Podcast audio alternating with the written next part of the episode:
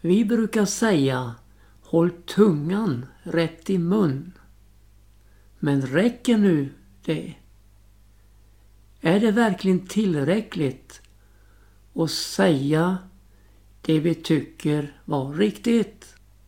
Och utesluter det som vi menar åhöraren inte ska höra. Ja, så utformas i stor utsträckning nutida predikan. Utan spets, utan skärpa, som det kliar i öronen. Välbehagligt för de allra flesta.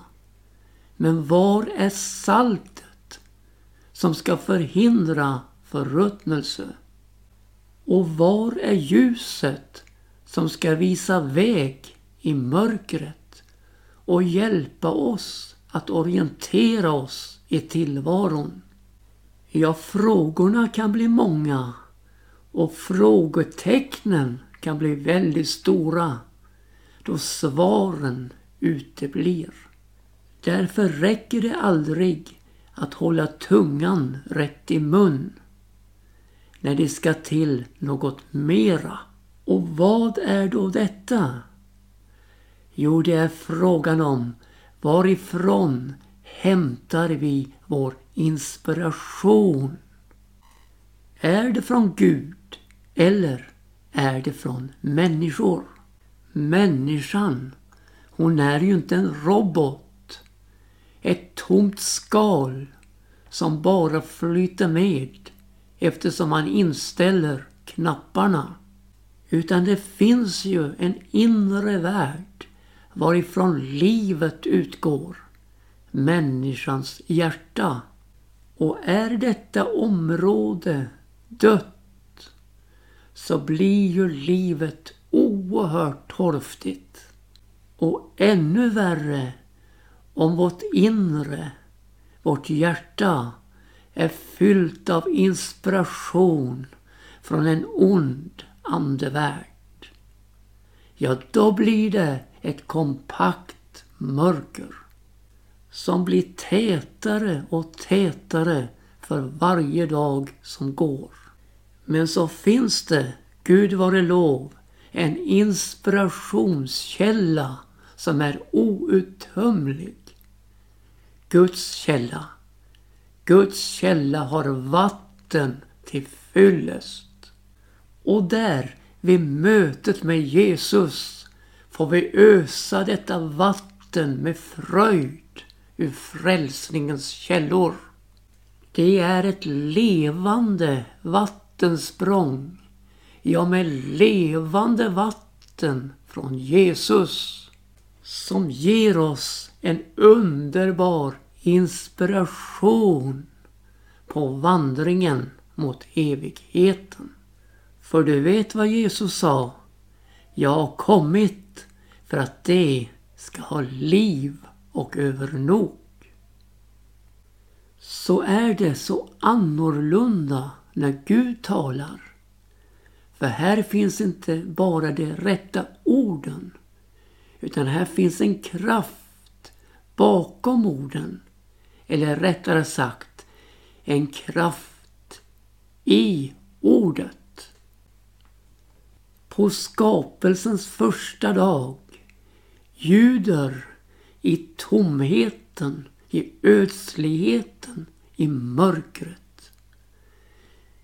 Ett oerhört verksamt ord. Var det ljus och det vart ljus. Ett ord som hördes i hela universum från Guds tronhimmel genom himlarna ned till jorden. Där Guds ande svävade över vattnet. När vi senare får höra samtalet i himmelen.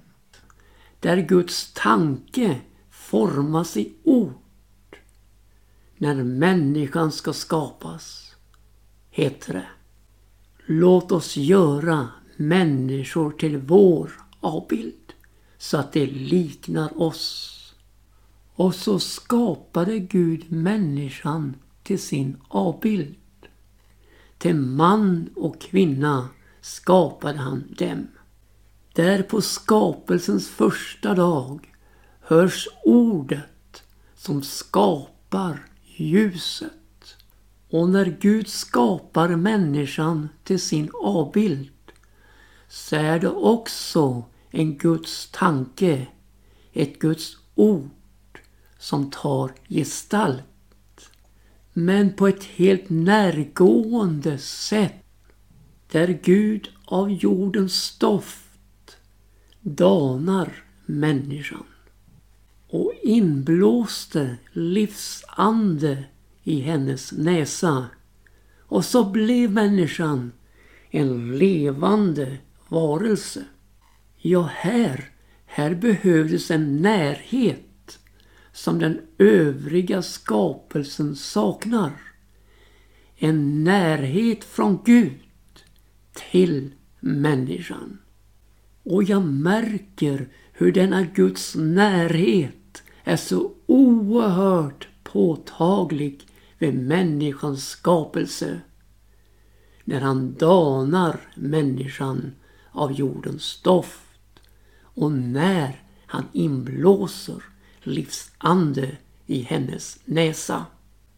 Och man grips ju när man tänker på att den övriga skapelsen har formats av ord från himmelen. Men här vid människans skapelse behövdes en närhet som inte var nödvändig för den övriga skapelsen. Gud, han böjer sig så djupt att han tar fatt i jordens stoft och därav danar människan. Och han, han griper tag och fatt i människan som han har format och inblåser livsande oh, vilken närhet!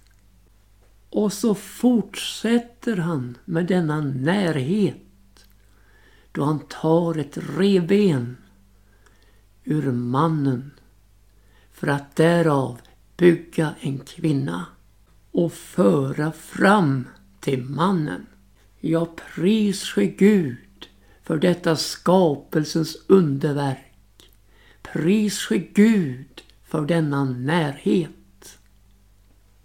Ja, Guds ord är ett skapande ord.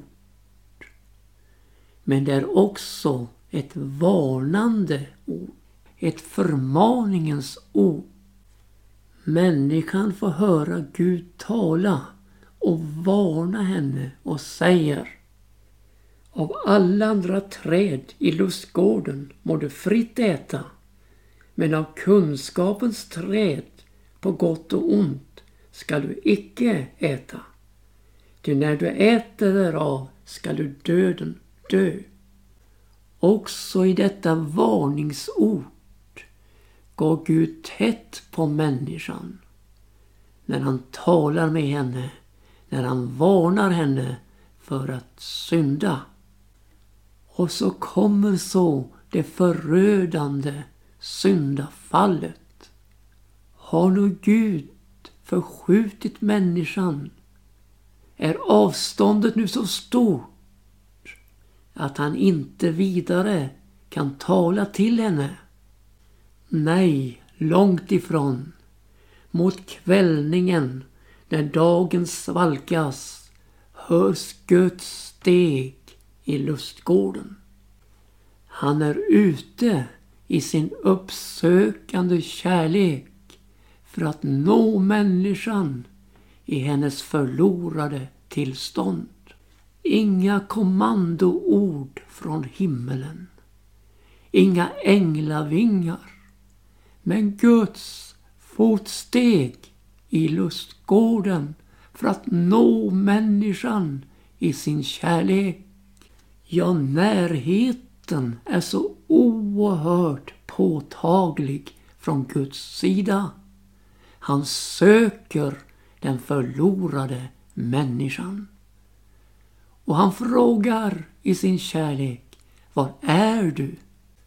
Ja, människan försöker att gömma sig för Gud. Men Gud finner henne och kläder henne i skinn. Ännu ett bevis på hans oerhörda kärlek. Ännu ett bevis på hans närhet. Och så måste så synden få sina konsekvenser med ett förvisande från lustgården. Hon är hjälpligt påklädd för att klara livets strapatser men saknar gemenskapen med Gud. Och så kommer vi till den fullständiga närheten. Ordet var kött och tog sin boning ibland oss. Jag talar om Jesus.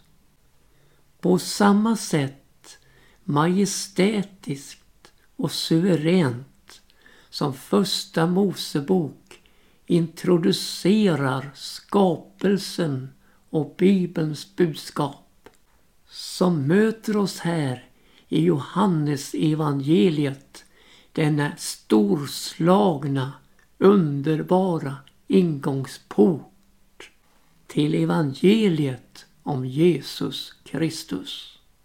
Vi läser I begynnelsen var ordet och ordet var hos Gud och ordet var Gud.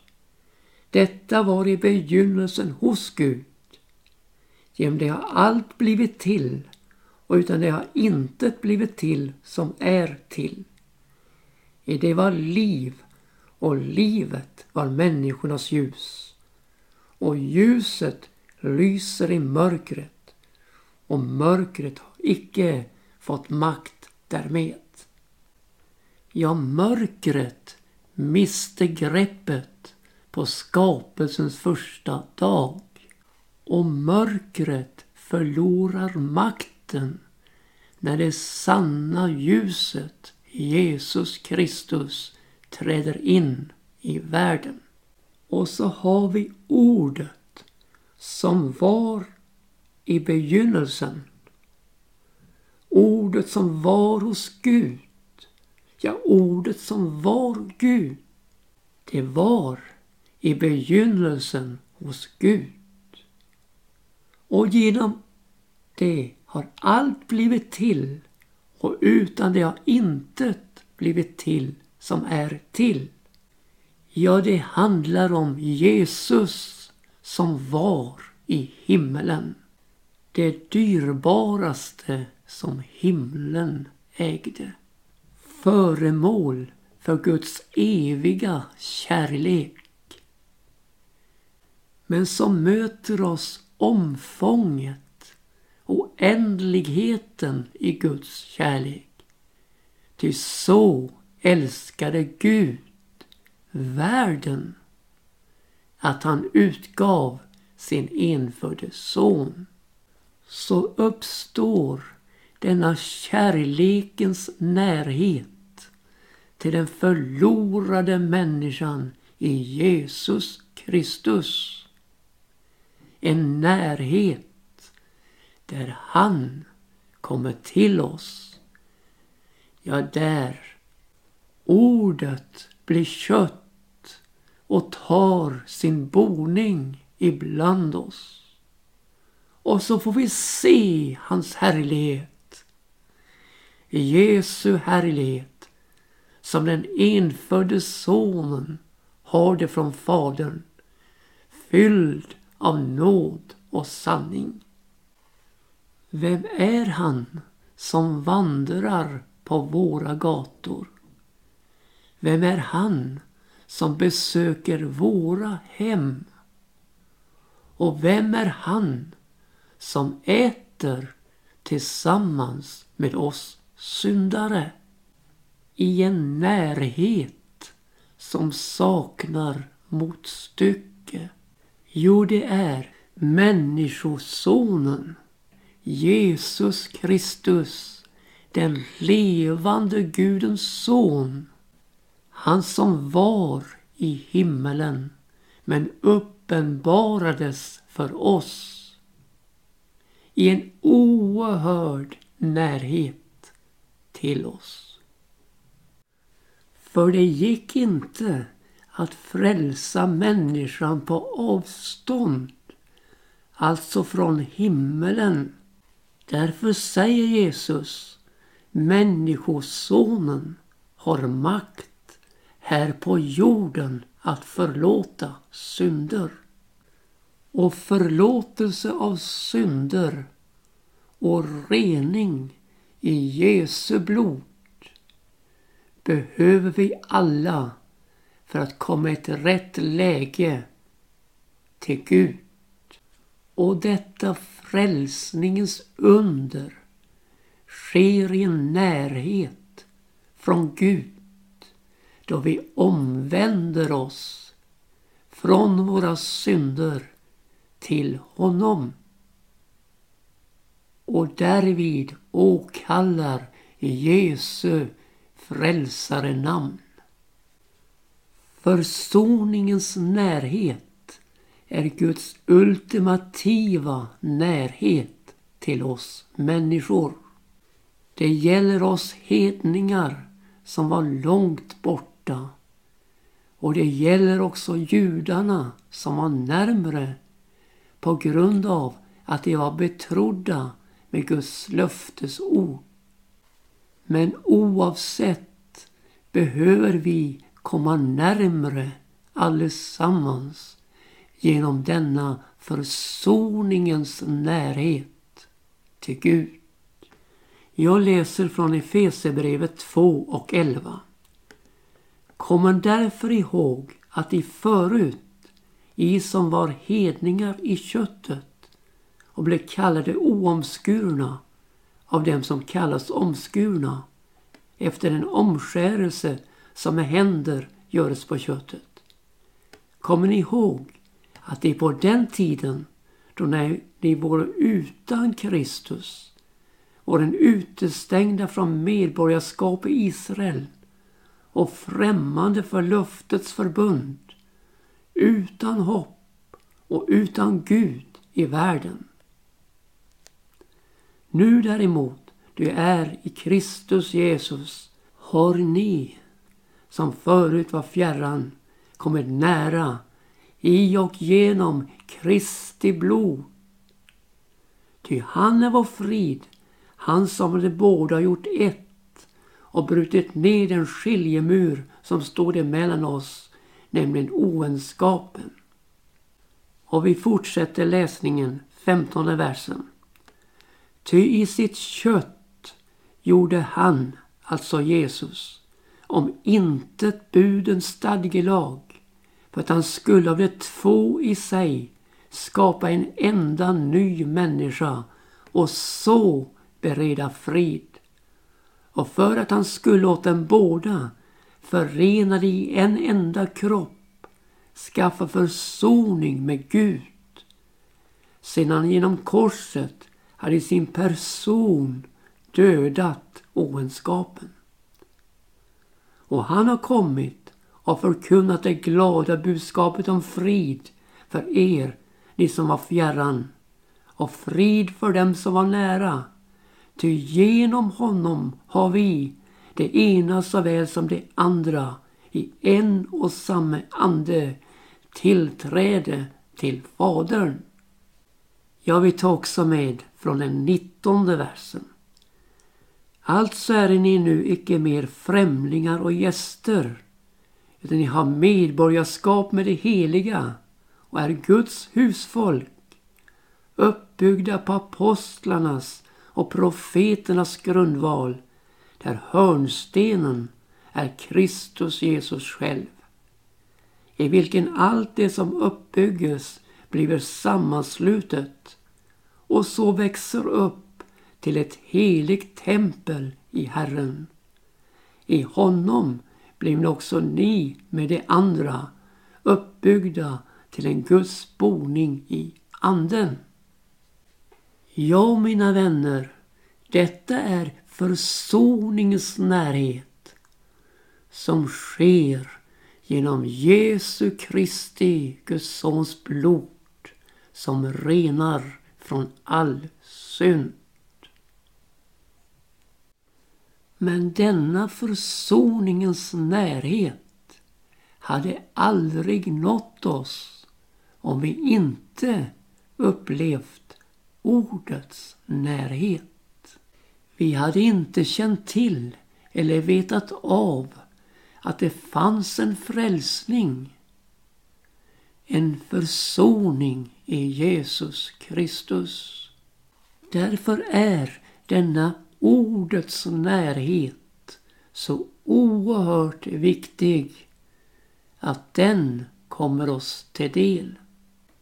Med en insikt och förståelse att Gud vill vårt bästa och har gett oss det bästa han hade, sin enfödde son till försoning för våra synder och ett upprättande av gemenskap med honom. Detta förmedlar Guds ord till oss i en närhet, en ordets närhet som når vårt hjärta. I Romarbrevets tionde kapitel möter oss denna ordets närhet. Och i denna totala beskrivning av tillvaron från himmelen ända ner till avgrunden så är Guds ord oss så nära som i vår mun och i vårt hjärta. Vi läser från tionde kapitlets sjätte vers. Men den rättfärdighet som kommer av tro säger så. Du behöver icke fråga i ditt hjärta. Vem vill fara upp till himmelen? Nämligen för att hämta Kristus ned. Ej heller vem vill fara ned till avgrunden? Nämligen för att hämta Kristus upp ifrån de döda. Vad säger den då? Ordet är dig nära i din mun och i ditt hjärta. Nämligen ordet om tron det som vi predikar. Ty om du med din mun bekänner Jesus vara Herre och i ditt hjärta tror att Gud har uppväckt honom från de döda, då blir du frälst. Ty genom hjärtats tro blir man rättfärdig och genom munnens bekännelse blir man frälst. Skriften säger ju, ingen som tror på honom ska komma på skam. Det är ingen åtskillnad mellan jude och grek. Alla har ju en och samma Herre. Och han har rikedomar att ge åt alla som åkallar honom. Till var och en som åkallar Herrens namn, han ska vara frälst. Här framställs Guds ords närhet i vår mun och i vårt hjärta. Som svar på hjärtats frågor. Ja, som frälsande kraft. Och så tar vi med efterföljande verser för att förstå predikans oerhörda vikt från fjortonde versen. Men hur skulle kunna åkalla den som de icke har kommit till tro på? Och hur skulle kunna tro den som de icke har hört? Och hur skulle de kunna höra om ingen predikade? Och hur skulle predikare kunna komma om de icke blev sända?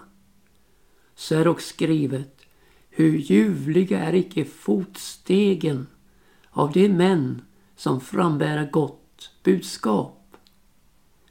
Dock icke alla blivit evangelium lydiga. Jesaja säger ju, Herre, vem trodde vad som predikades för oss?